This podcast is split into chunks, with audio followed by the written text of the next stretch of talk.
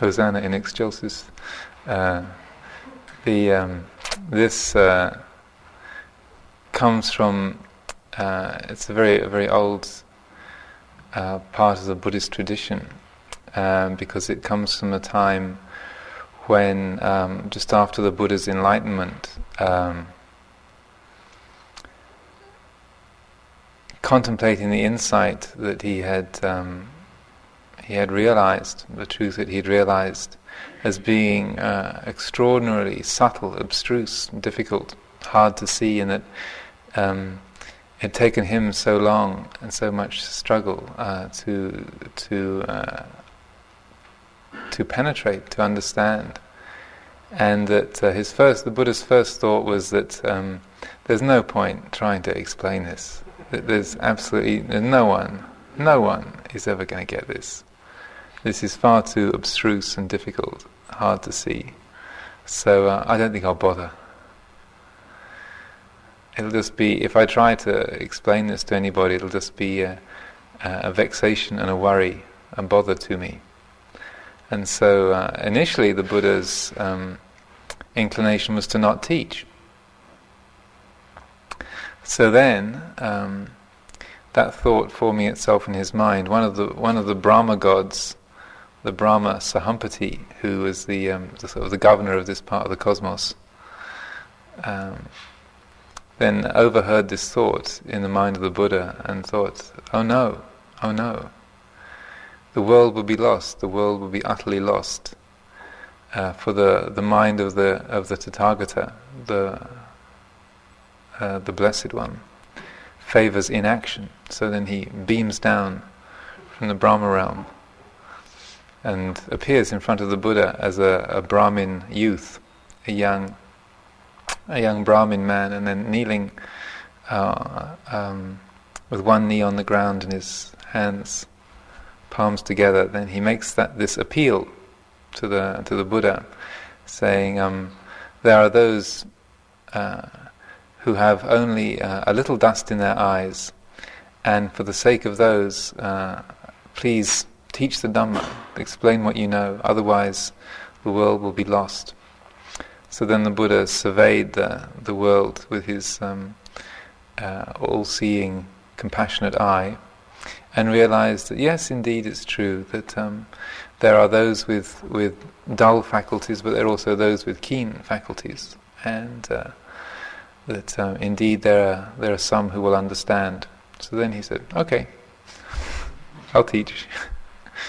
and then spent the next 45 years walking barefoot around the Ganges Valley, uh, meeting the likes of us lot, and uh, sharing his wisdom with all those who were interested.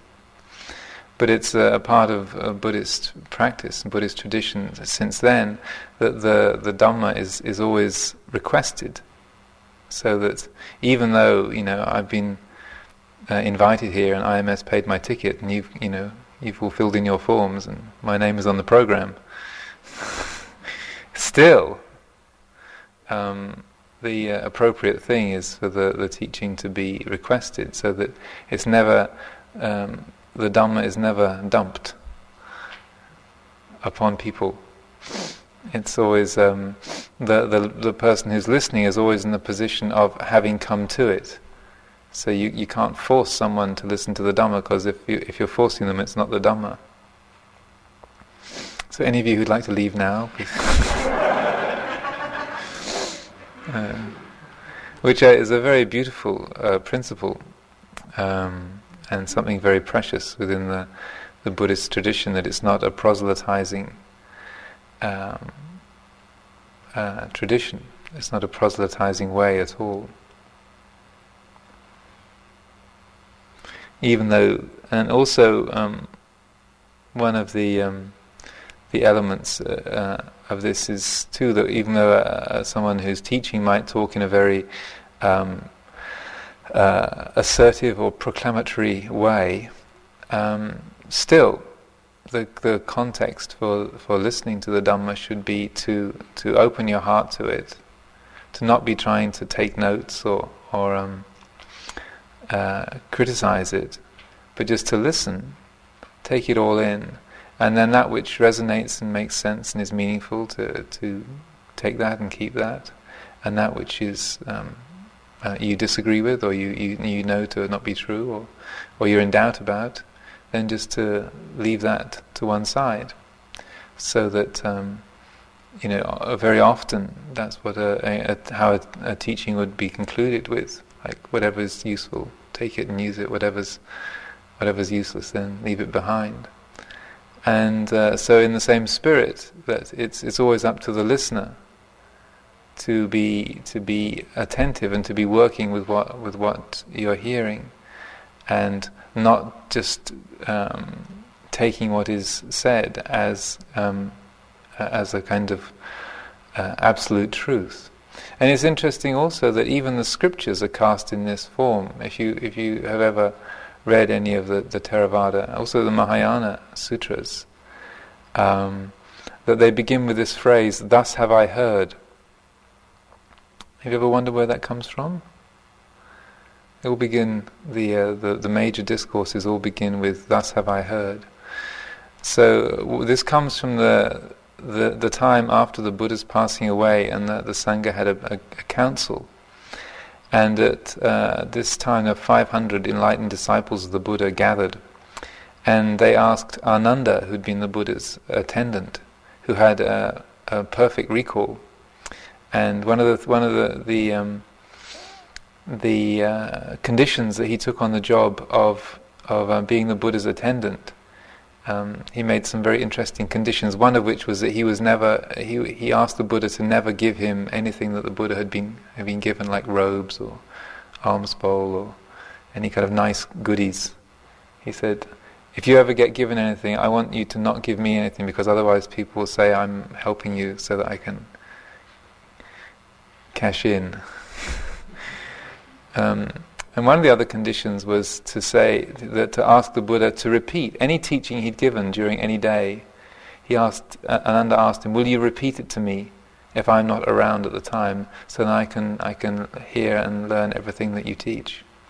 So the Buddha did this, and then after he passed away, then they, the, the sangha sat Ananda down and said, "Okay, recite."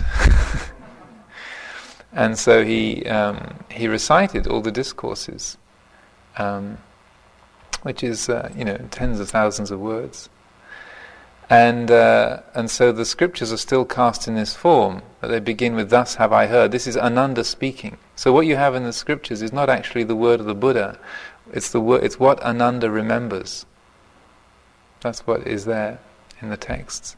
So that even that is not put forward as the as the kind of absolute truth. This is put forward of, of this is, as an, Ananda saying, "This is what I heard," not "This is the truth," which is interesting. That even in, in that mode, the, the scriptures are not put forward as to um, to be uh, the the kind of the voice of an absolute authority.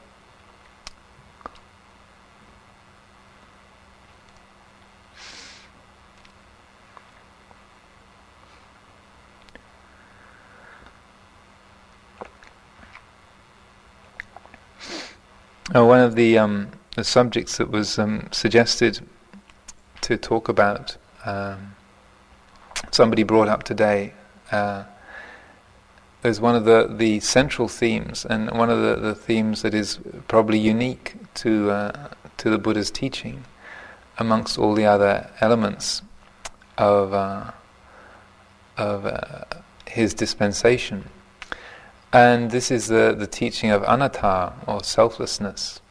That um, this is something that is, is not only you know, quite unique, but also uh, bewildering and perplexing or, or uh, misunderstood in many ways. So, of course, now I'm going to tell you how it really is.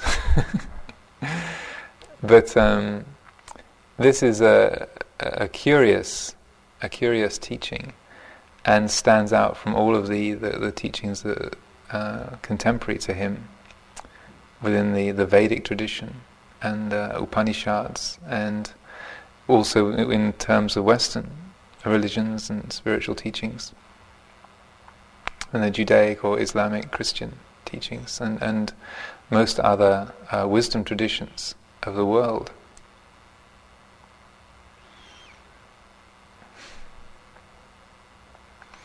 Now, the question of self, um, you know, what are we, is uh, is a question that is is uh, has been asked for thousands of years, and uh, along with um, you know, where did I come from?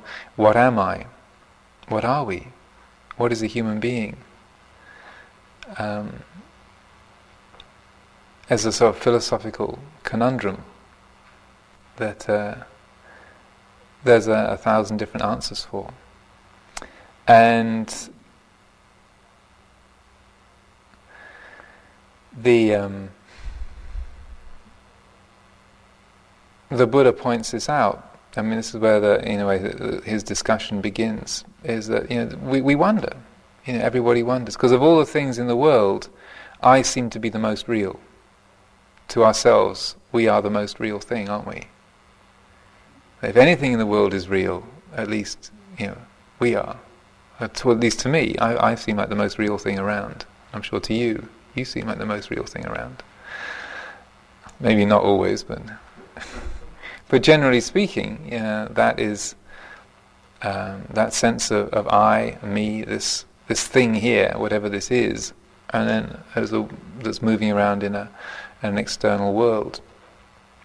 And perhaps we can't define what we are, but we certainly there's a sense of being and, and, and selfhood that's here. And so um, we we pick this up and we wonder, well, what is this? What am I? What is what is this this sense of, of, of personhood, selfhood? And then the the Buddha, um, in talking about this, he says the um, the unwise uh, ordinary person um, considers uh, considers it in this way, thinking, "What am I?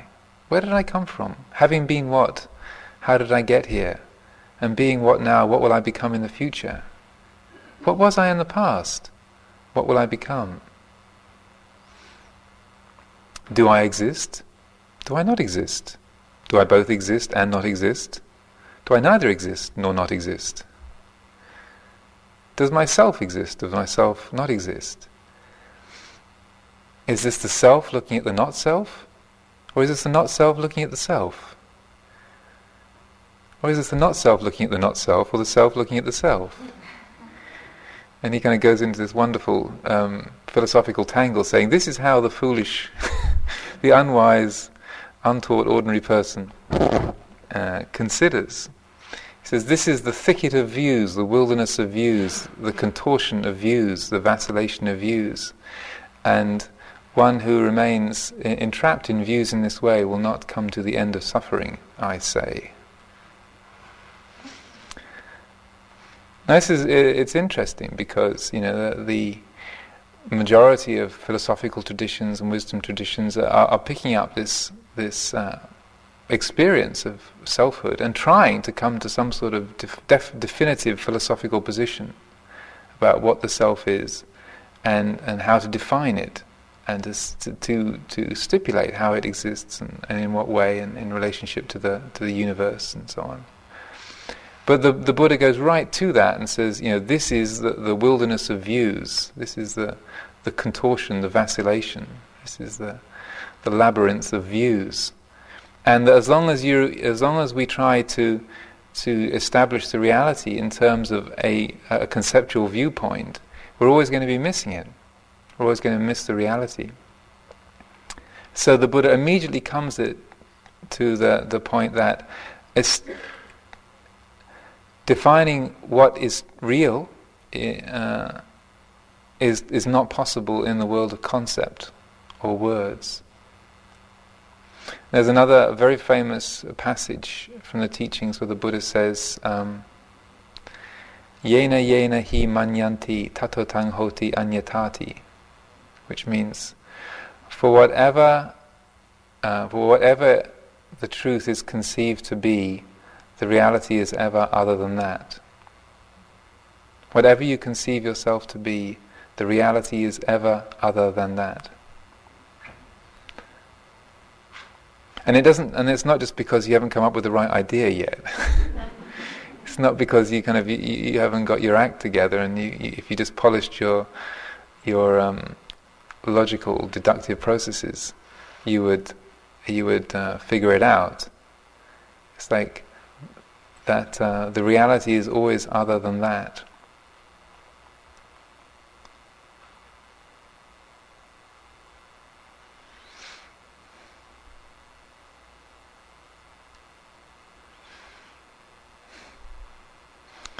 There's another, pla- an, another place where the Buddha says um,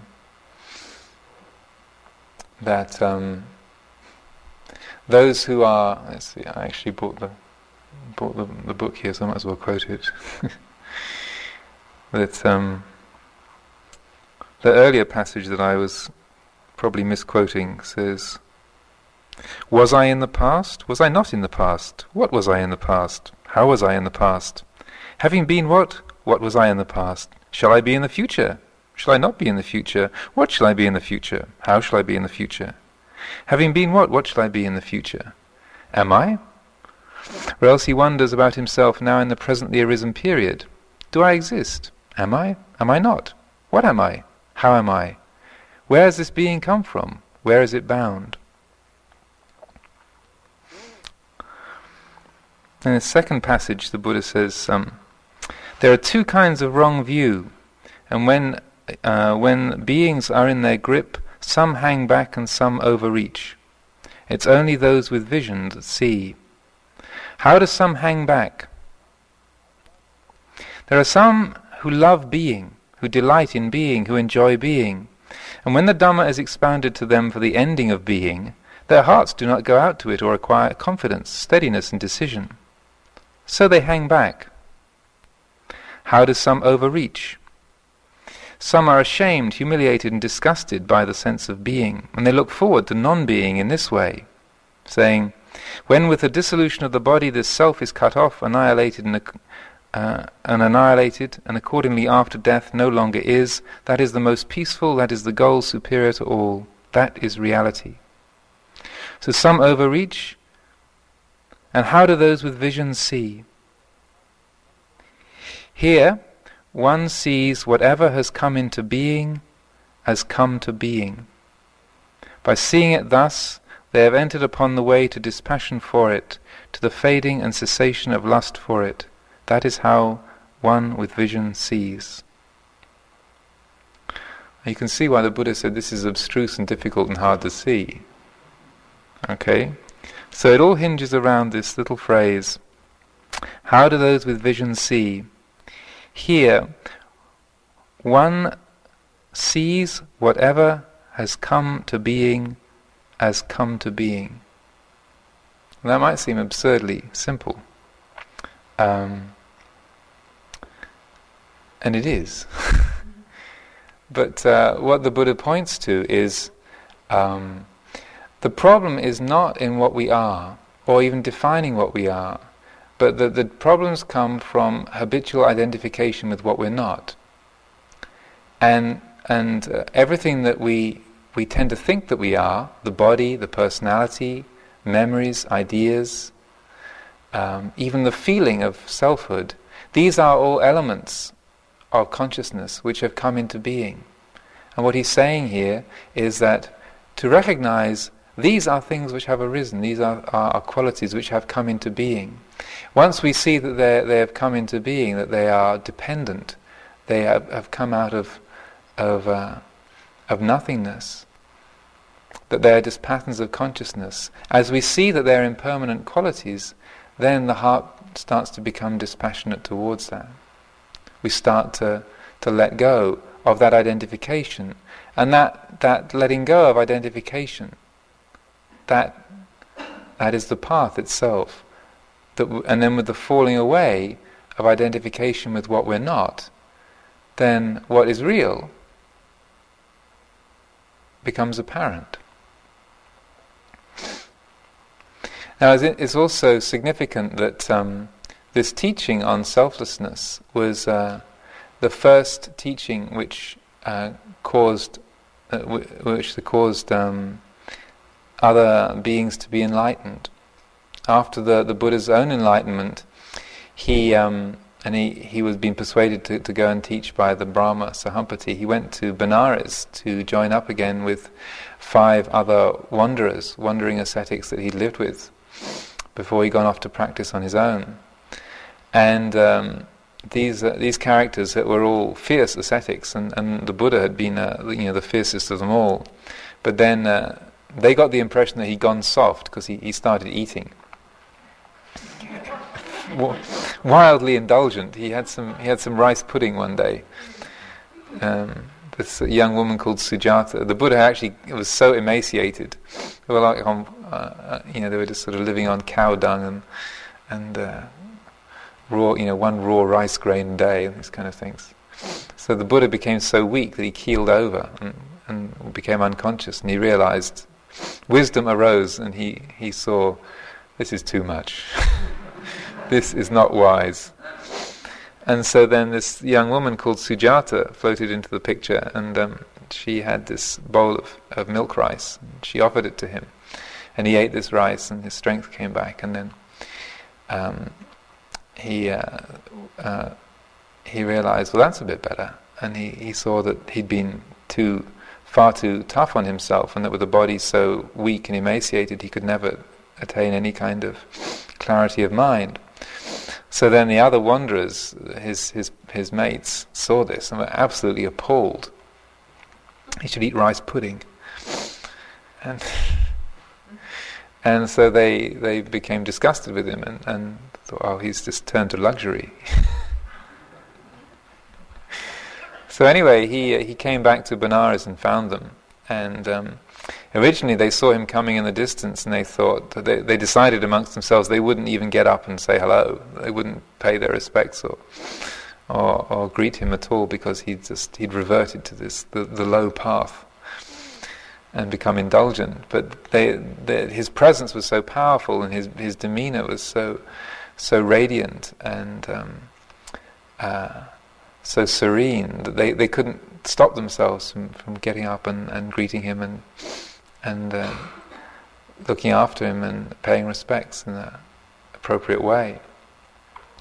So then the first teaching that he gave them was on the Four Noble Truths, on the existence of, of dukkha, of dissatisfaction, on its cause, that of self-centered desire, craving, that that um, uh, dukkha can cease that we can we can get beyond the experience of dissatisfaction. We can experience um, perfect reality, and that the path to that is what's called the eightfold path.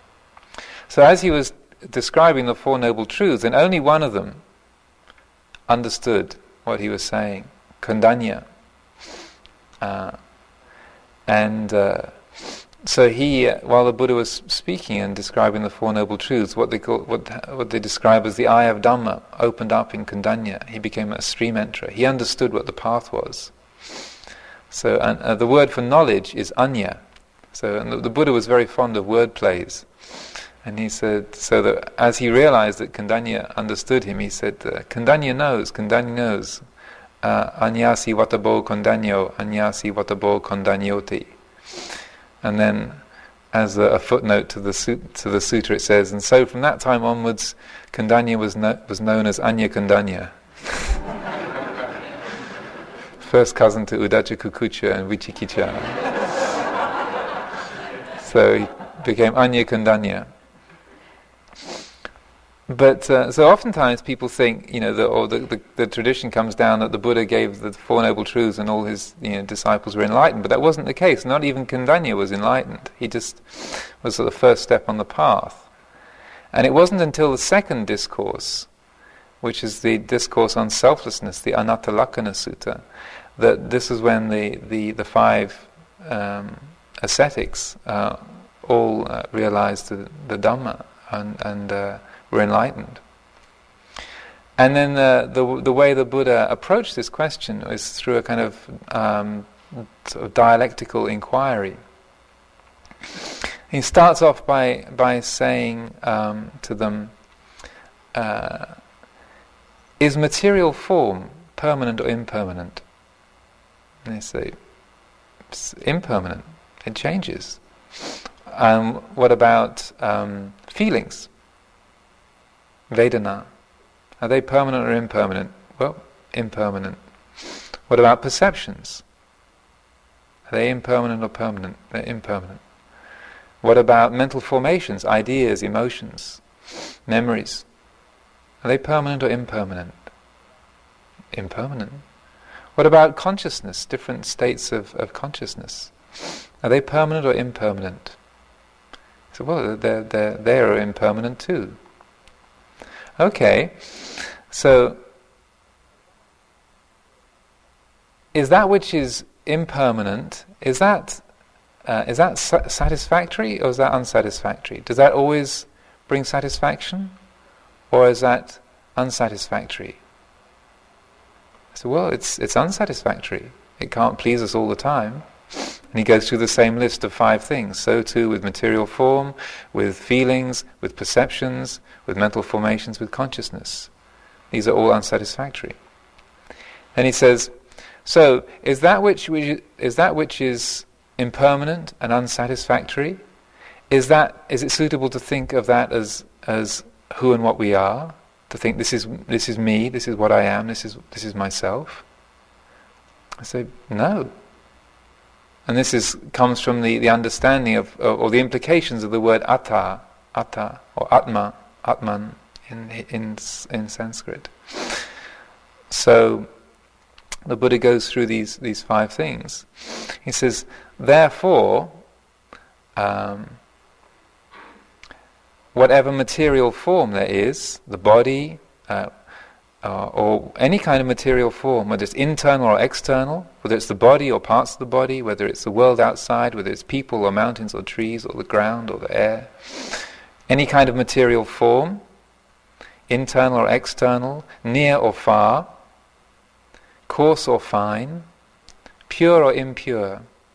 All material form should be contemplated in this way. This is not me, this is not mine, this is not what I am, this is not myself. Then the same with perception. Any kind of perception, internal or external, near or far, coarse or fine, pure or impure, this too should be considered. This is not me, this is not what I am, this is not myself. So with with uh, with feeling, with perception, with mental formations, and consciousness, all states of consciousness. He brings them to this point of, of saying, yeah, this oh, too we have to contemplate as this is not me, this is not what I am, this is not myself. Then it come. Then he brings them to the point of of saying, seeing thus, the wise, noble disciple becomes dispassionate towards material form, becomes dispassionate towards feeling, becomes dispassionate towards perception, becomes dispassionate towards mental formations, becomes dispassionate towards states of consciousness, even the most refined states of consciousness. When there is dispassion, then then one's attachment, one's uh, desire, one's passion for those fades away.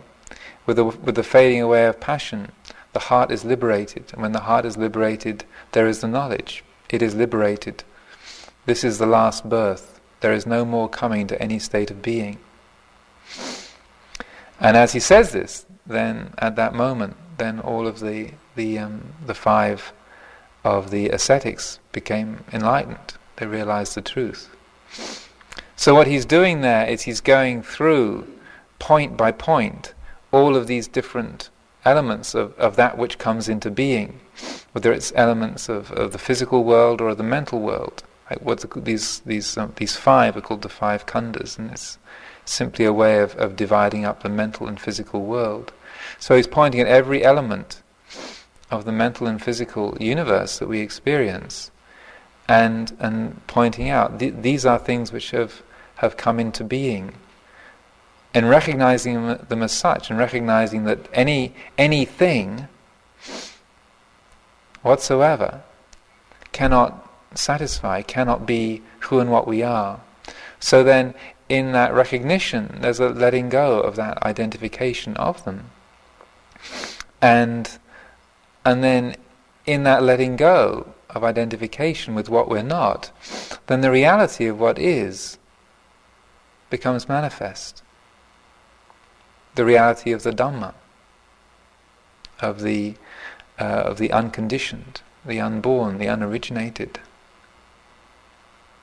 The ultimate reality becomes visible.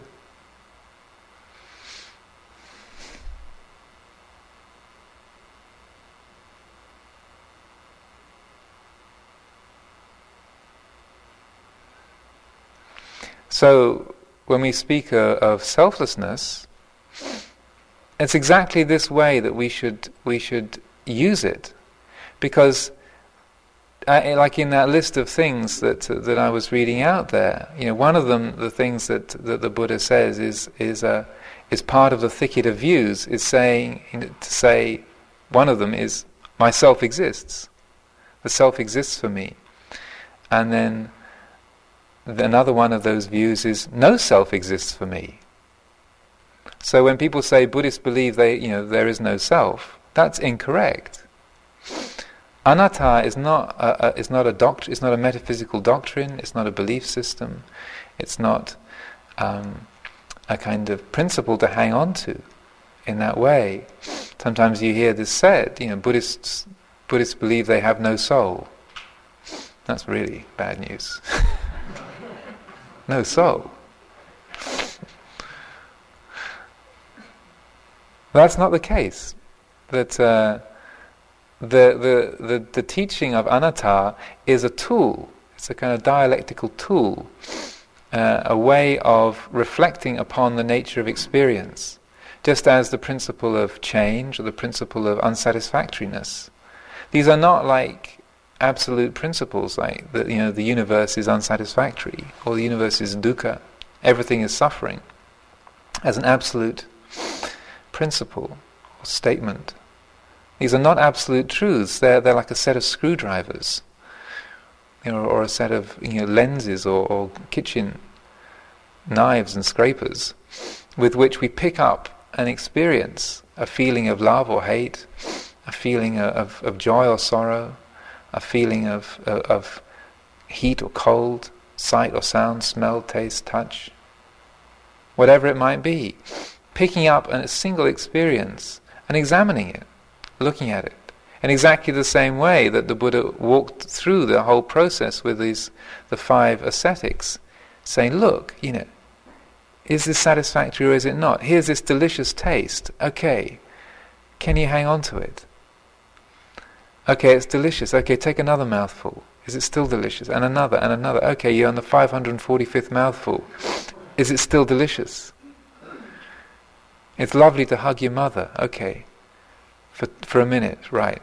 Two minutes, okay. An hour? Getting a bit tired. Two out, three hours, four hours, a week. Clamped to your mother for a week. How is this? The satisfactory turns into the unsatisfactory, right?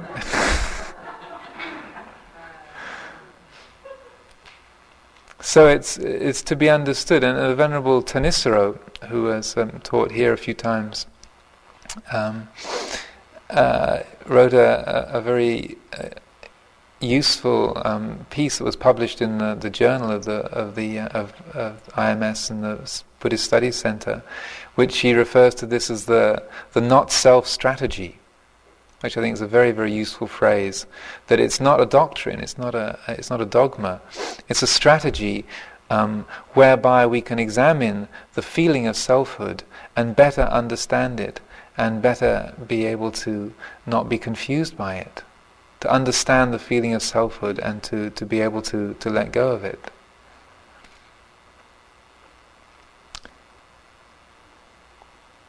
Now, this is the, the most important of all the Buddha's teachings, in my occasionally humble opinion.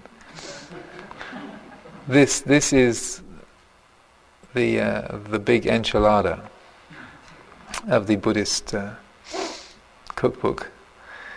Um, because uh, the, the, Buddha makes no, um, no secret of the fact that, that the, um, the self, the sense of self, is the, the major, the major obstacle to to liberation, and that um, over and over again, this is pointed out as, as the the major, that is con- what he calls the conceit of I am, asmimana. And the greatest happiness that we experience is the happiness of being free from that. There's a little verse that, where he says, um, "Seclusion is happiness for one who has who has um, seen and understood the Dhamma. Um, friendliness to all beings is happiness to to one who uh, who loves non-violence. Um, dispassion towards the world is happiness for one who has let go of all sense desires." But freedom from the conceit, I am, this is the greatest happiness of all. And uh, another place where he says, uh, freedom from the conceit, I am, this is the realization of nibbana here and now. So this is this is major stuff, and and very central. And so it it's you know, a very uh, key element of vipassana meditation, insight meditation. And so it's not just a matter of, of taking hold of an experience and, and saying to ourselves, this is not self, uh, as trying to, you know, like kind of sticking it on your fridge to remind yourself, you know, this is not me and mine. It's, it's more than just sticking a label on it. Um, the, the whole point of the practice is to come to a, a completely grounded and kind of bone deep realization that that the body, the feelings, perceptions, mental formations, consciousness, these are not self. Even the feeling of selfhood is not self. So, then to use the meditation as a way of developing skillful means to to become acquainted with the feeling of selfhood, the, the conceit I am, is is a central um, part of the work of uh, of what we're what we're doing here, and. Um,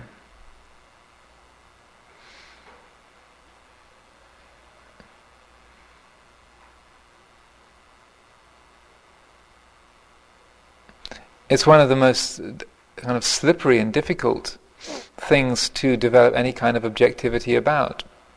There's a, a passage at the end of um, one of the discourses in the middle length sayings, the Pancattaya Sutta, and where the, the Buddha says, um, perhaps there is, the, if they imagine there's somebody meditating, and they are far from, far beyond sensual desire, far beyond ill will, far beyond all the the five hindrances that uh, Venerable Punnadhammo so eloquently discoursed to us on last night. Far beyond the five hindrances. And their mind is clear and concentrated and, and bright.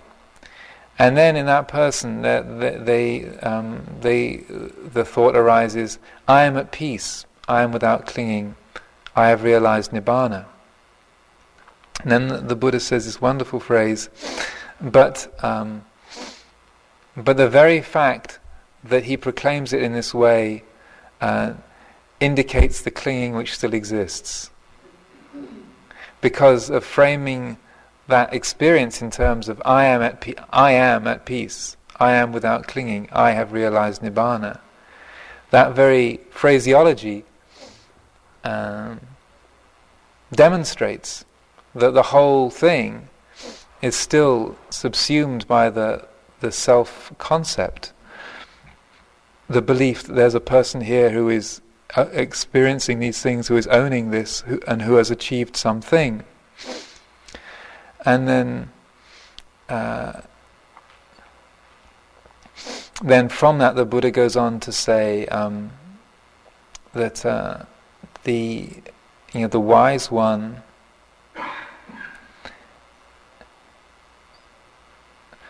one who understands clearly then will, instead of, of uh, framing things in that way, the wise one will um, be clearly aware of um, the origin, he phrases it as the origin, the, origi- the origination, the disappearance, the gratification, the danger, and the escape in, uh, with respect to the six senses. What that means is the origination and the disappearance. That means a sight, a visual object appears, disappears. Um, a thought appears, disappears. A sound appears and disappears. Uh, a physical sensation, um, it appears and disappears. So the, ori- the origination and disappearance. The gratification. In fact, when we see something that's uh, attractive or interesting or meaningful, the gratification, ooh, what's that? Ooh, look at that. Even the gratification of being annoyed at something. You know, you hear an ugly sound and you go, yuck! What the hell is that?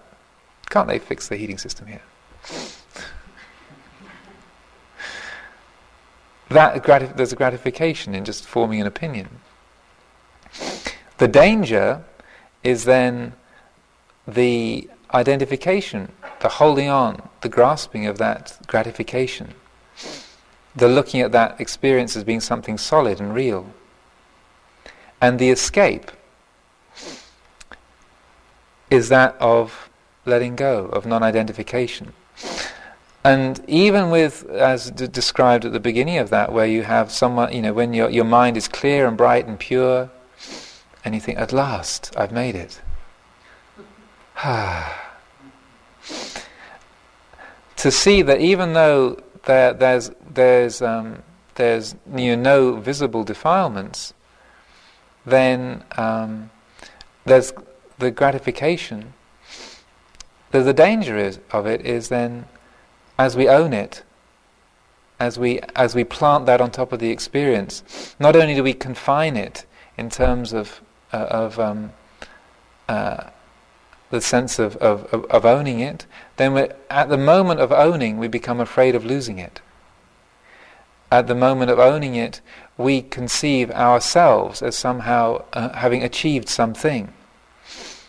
We create a distortion, uh, um, uh, a kind of contortion of the of the reality. We've lost it, and then the escape is is a letting go of that.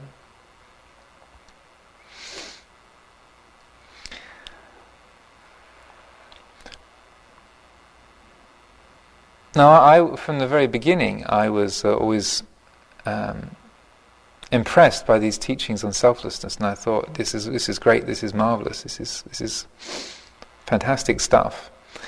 And uh, but in many ways, um, the uh, it was more like a kind of intellectual. It was a sort of the uh, the beauty of it uh, of the sort of intellectual aesthetic of the idea, like the logic hung together and it sounded great. Made a lot of sense. And, and I thought, well, this is brilliant, marvelous teaching. But it took a long time to really come to a, a sense of, of, of, of this in an experiential way. And also learning how to work with it. How to actually get a hold of, get a feeling for the sense of self.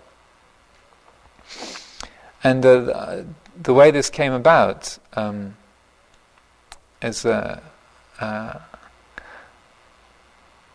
is kind of curious the time span that it that it that it occurred over.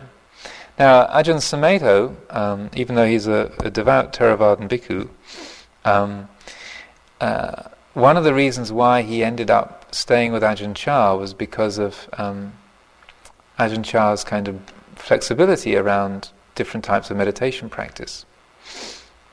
So when uh, before before he came to the monastery, while he was Ajahn Sumedho was still a layman, he, he was in the the first batch of people in the Peace Corps in 1963, and he'd already been into Buddhist meditation when he was in Berkeley, um, in the late 50s and early 60s. And when he was uh, when he was living off in, in Borneo, he would get Buddhist books sent to him through a um, various different friends. And one of the books that he got sent was this, this uh, three volume collection called Chan and Zen Training, which were the Dharma discourses of uh, a very old Chinese master called Hsu, uh, Master Hsu Yun. And uh, in one of these books, there was the discourses from a 70 day Chan retreat. And you think you're having a difficult time on day three of a 10 day retreat. The, these uh, these retreats of Master Hsu Yun, there'd be something like 23 hours of formal practice a day. It's either sitting or running meditation. you, you, can run in a, a, circle around the interior of the Dharma hall. Anyway, I won't go into all of that, but it's kind of exciting stuff, but I'll leave it. Anyway, um, the, the, the method of practice that Master Hsu Yun taught was the investigation of a koan. And the koan that he used is, uh, Who am I? And that was the, the basic meditation technique was to investigate this, this question. Who am I? So uh, Ajahn Sumedho had, had um, been um, reading these discourses and having no other meditation guidance, he, he was following this method. So anyway, um, when he he uh, he finished his time in the Peace Corps, went to Thailand, eventually became a, a novice, and spent a year living in complete seclusion, just following this practice and um, studying the, the Four Noble Truths. He read Nyanatiloka's book, The Word of the Buddha, 80 times during that year. Um, and the, but the meditation method he did was this investigation of who am I. So, and now this time it was just be, meditation practice was just becoming popular again in Thailand. And it was very much um, like different monasteries had their different techniques, and this teacher would have this technique, and that teacher would have that technique. And there was lots of discussions about samatha and vipassana, and which was better and which was worse, and what the right what the right technique was. So uh, this had been very much in the air when Ajahn Sumedho was living in Bangkok, and anyway, he he uh, through various strange circumstances, he ended up going to visit Ajahn, Ajahn, Ajahn Chah just after his bhikkhu ordination. And Ajahn Chah asked him, What kind of meditation have you been doing? And uh, he had this sort of anxious, sinking feeling of, Oh God, I'm, you know, I tell him what I've been doing, he's going to say, I have to stop this and do his method. Because that's what the, all the others said in, in Bangkok. So he told him, and then Ajahn Chah just asked him, Well, what were the results of that? You know, how does it work? And he described it, and he said, "Okay, we'll just carry on doing that. Sounds all right." You know, which completely flummoxed the um, young Sumedho. And he said, "Oh, great. Well, obviously, this guy's fairly liberal." And so he stayed. And um, anyway, he had never mentioned much of this uh, in the past. And then one year early on in the, the, the days of Chithurst Monastery in England. Um, it's probably a year or so after I'd got back from Thailand, probably 1980, 81. We were having a community retreat, and it was about um, a week or so into this retreat. And um, uh, and Ajahn Sumedho had also just started teaching the meditation on the nada sound, the, the sound of silence I was describing this morning. And um, that had been going for, he'd been, we'd been doing that for several days, and it was a very peaceful atmosphere. And then one evening, he, um, he um, was uh, giving the Dharma talk, and then he kind of sort of drew it into a guided meditation.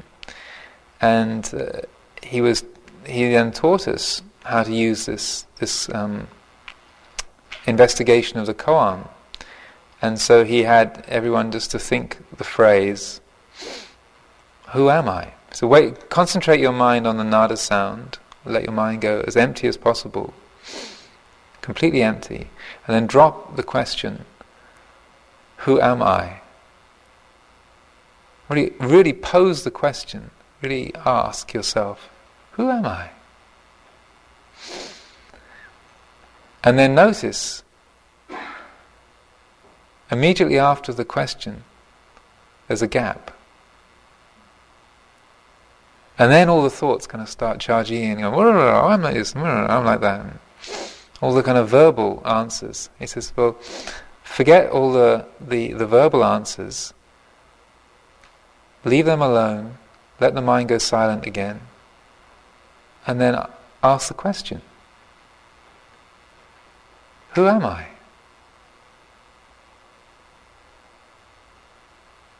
And once again, there's a moment, a hesitation, there's a gap, where the mind is perfectly aware, all mentation has ceased, you're awake, and there's no clinging. I said, okay, aim for the gap. Stay there. And uh, and he just left it like that. And then we sat for about another 20 minutes or so, and he rang the bell. And the, I remember it was very distinct. It was nearly 20 years ago now, but I remember when we opened our eyes, and we all kind of looking around the room like, wow, isn't that interesting? Because it was, um, in a way, a, a, a kind of doorway.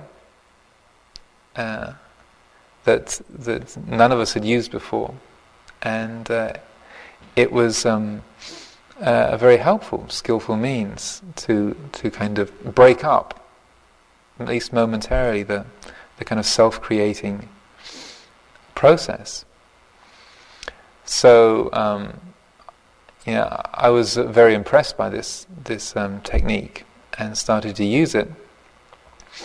And I guess I found that I could um,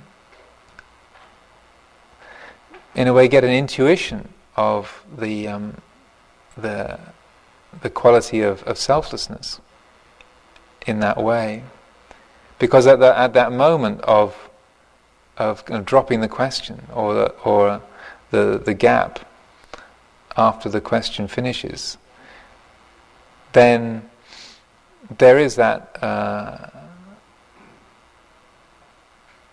a quality of profound clarity.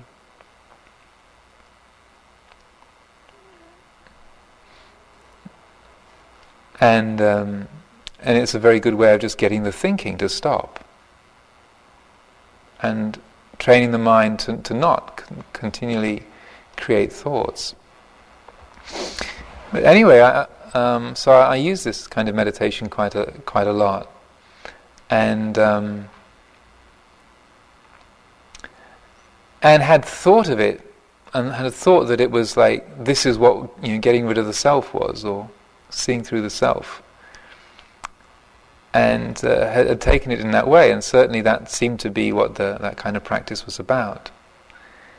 But um, it wasn't until about three or four years later and I was again on a retreat uh, up in our little monastery in the north of England, you know, rather like this. It was all surrounded by, well, we were surrounded by snow, but we were, it was kind of snowed in for the winter. And there was a very small community, only about four or five of us there, uh, about three monks and two, two novices.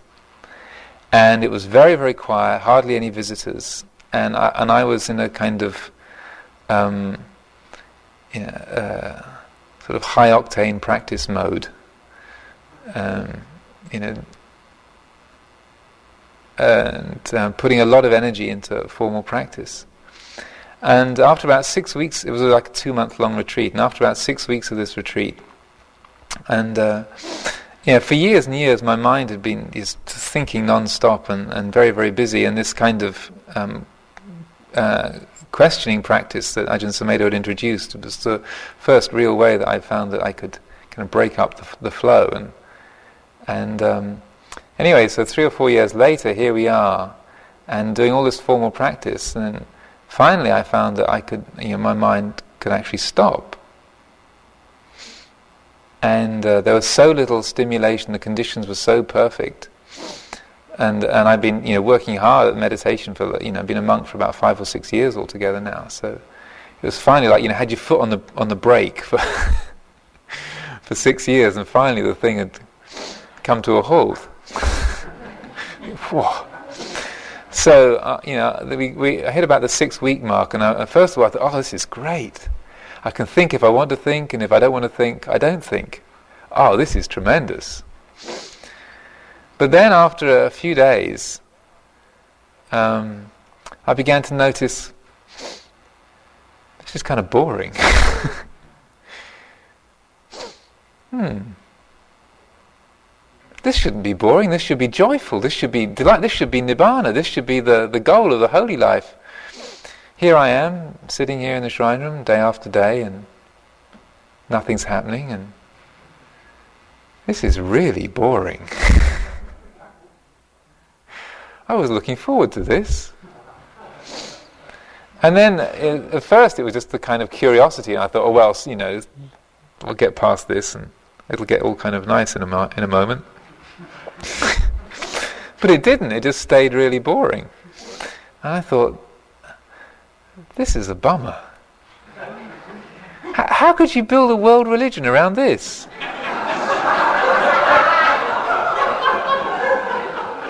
either the Buddha was a really great con artist, or, or, or, something's going wrong here. And then day after day, I was, I was sitting there and doing the walking meditation, and and uh, and I could see there's no, you know, I went through the list, right? Sense desire, no, nothing. Ill will, nothing. Uh, dullness, no. Wide awake. Uh, doubt, no, no doubts. I, I, I, see what the path is. And um, restlessness, no, I can sit here for hours.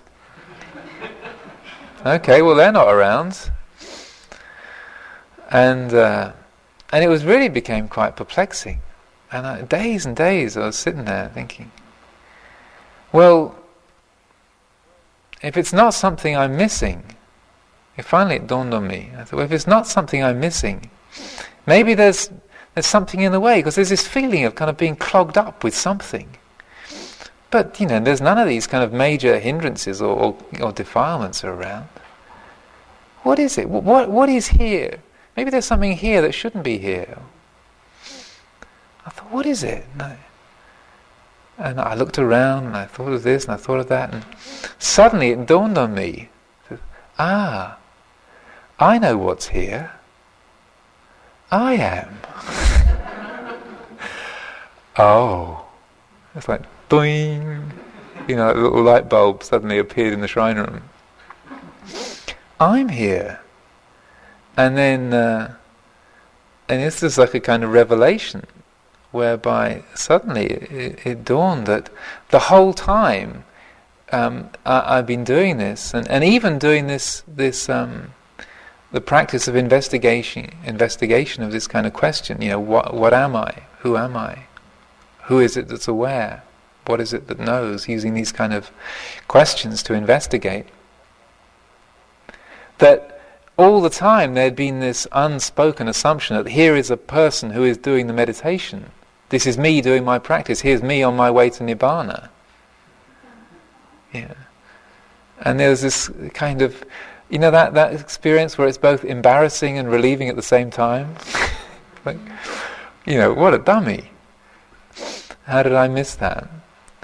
And so then um, i it, I began to, to realize that rather than that, just that, that kind of questioning being useful for like breaking up the flow of thought um, and just causing the sense of self to stumble. The, you know, the thought creating and self creating process just to kind of trip over its own feet momentarily. I began to see that that form of inquiry and raising a question in that way, what it's actually useful for is that in that moment we illuminate the feeling of selfhood. That, that feeling of I, what the Buddha called ahankara, made of I, ahang means I am, kara means make, to make. Or mamankara means made of minus. Ahankara, mamankara. It's another one of those.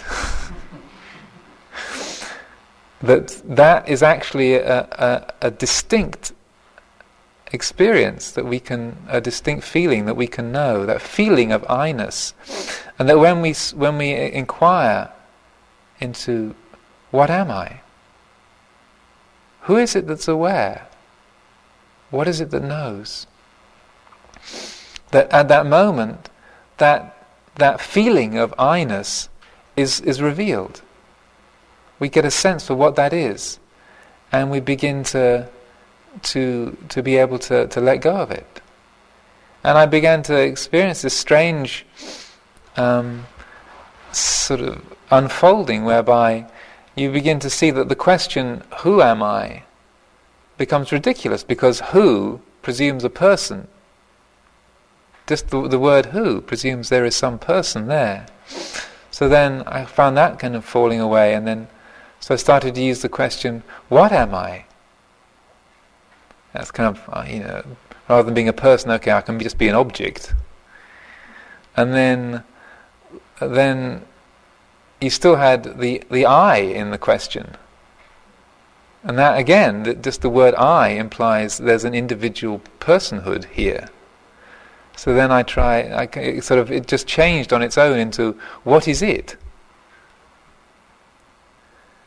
And then that started to feel kind of strange because an it meant there was an ob- a thing out there and an, and an observer here who was watching it, an it and a not it.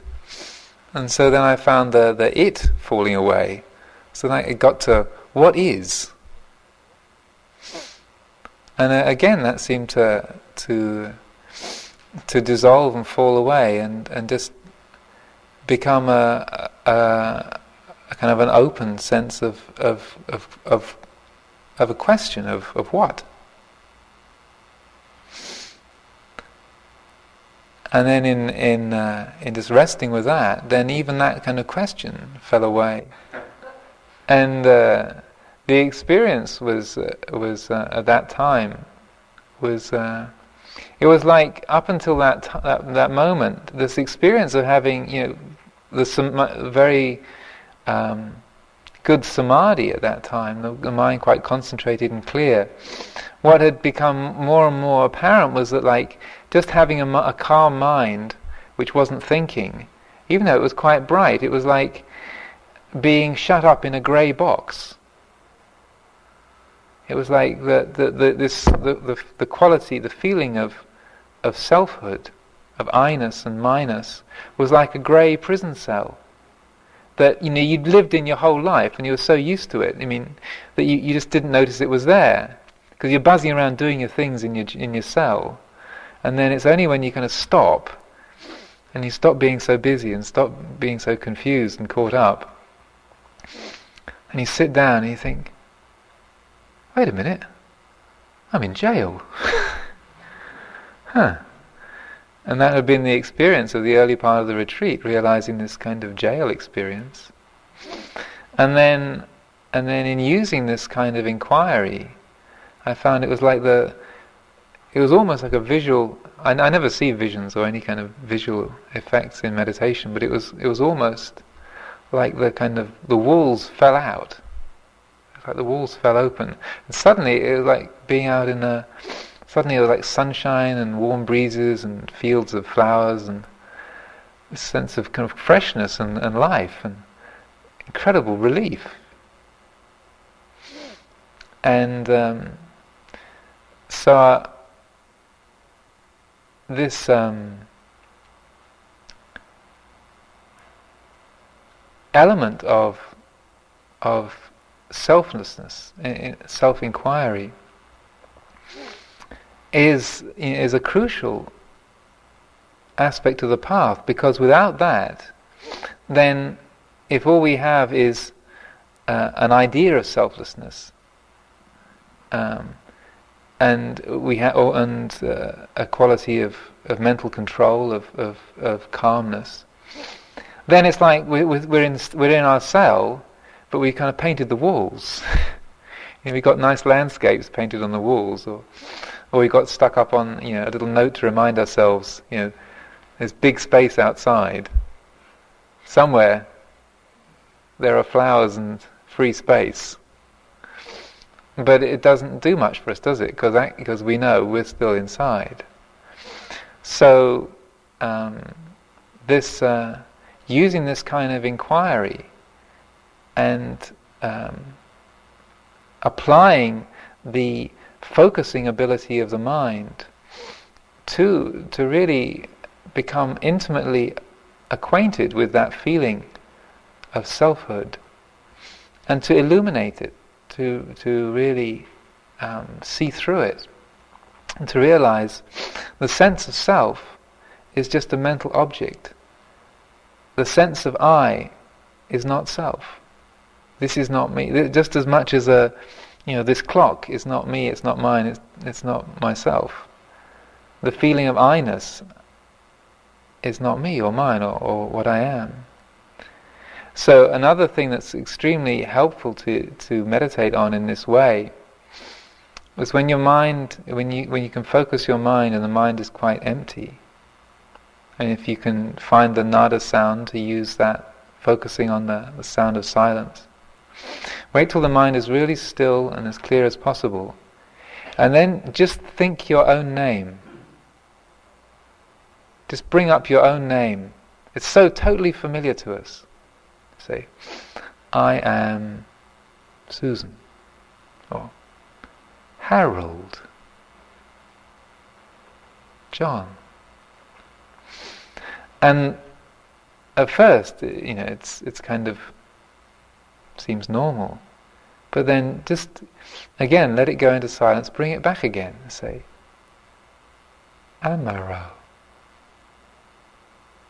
And when we, we begin to, to contemplate our own name, then something very radical starts to change inside us because something in us knows what the hell does that mean? Huh? And that which is most familiar to us when we just say it a thousand times and it doesn't, it's kind of lost its substance. Suddenly, the wealth of what that thing refers to starts to kind of open up for us. And you, oh dear. and then you begin to see that what we normally ascribe that, that word to, trying to put a name onto what the experience of isness is. It's rather like I like to compare. It's like writing. It's like trying to write your name on a on a waterfall. You know, using a torch, a flash, flashlight. You call it. Yeah? Writing your name with a flashlight on a waterfall. It's like because the experience in the heart is like, what has that got to do with anything real? Now you have to kind of experiment with this to find to, to see what I'm talking about. Maybe some of you think this is all complete gibberish.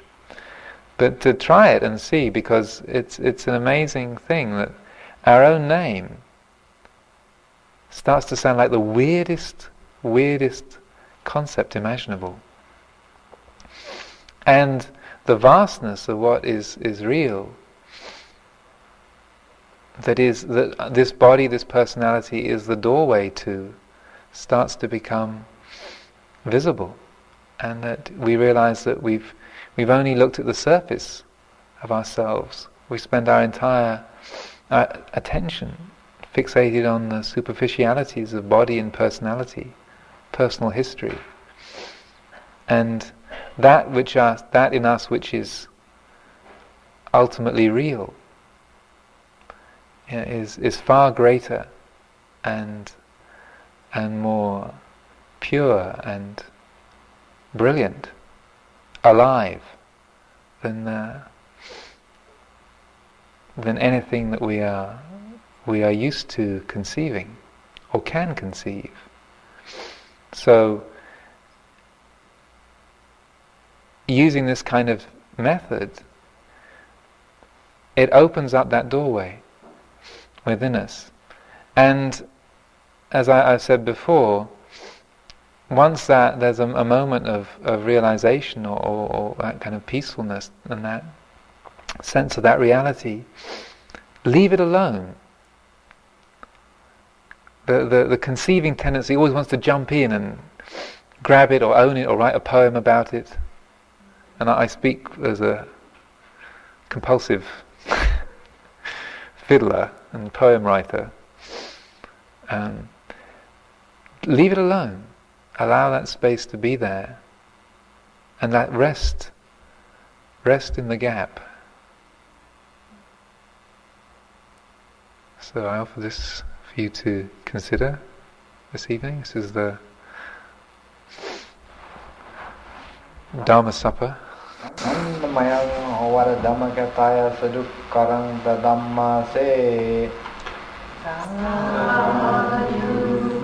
Sadhu, sadhu.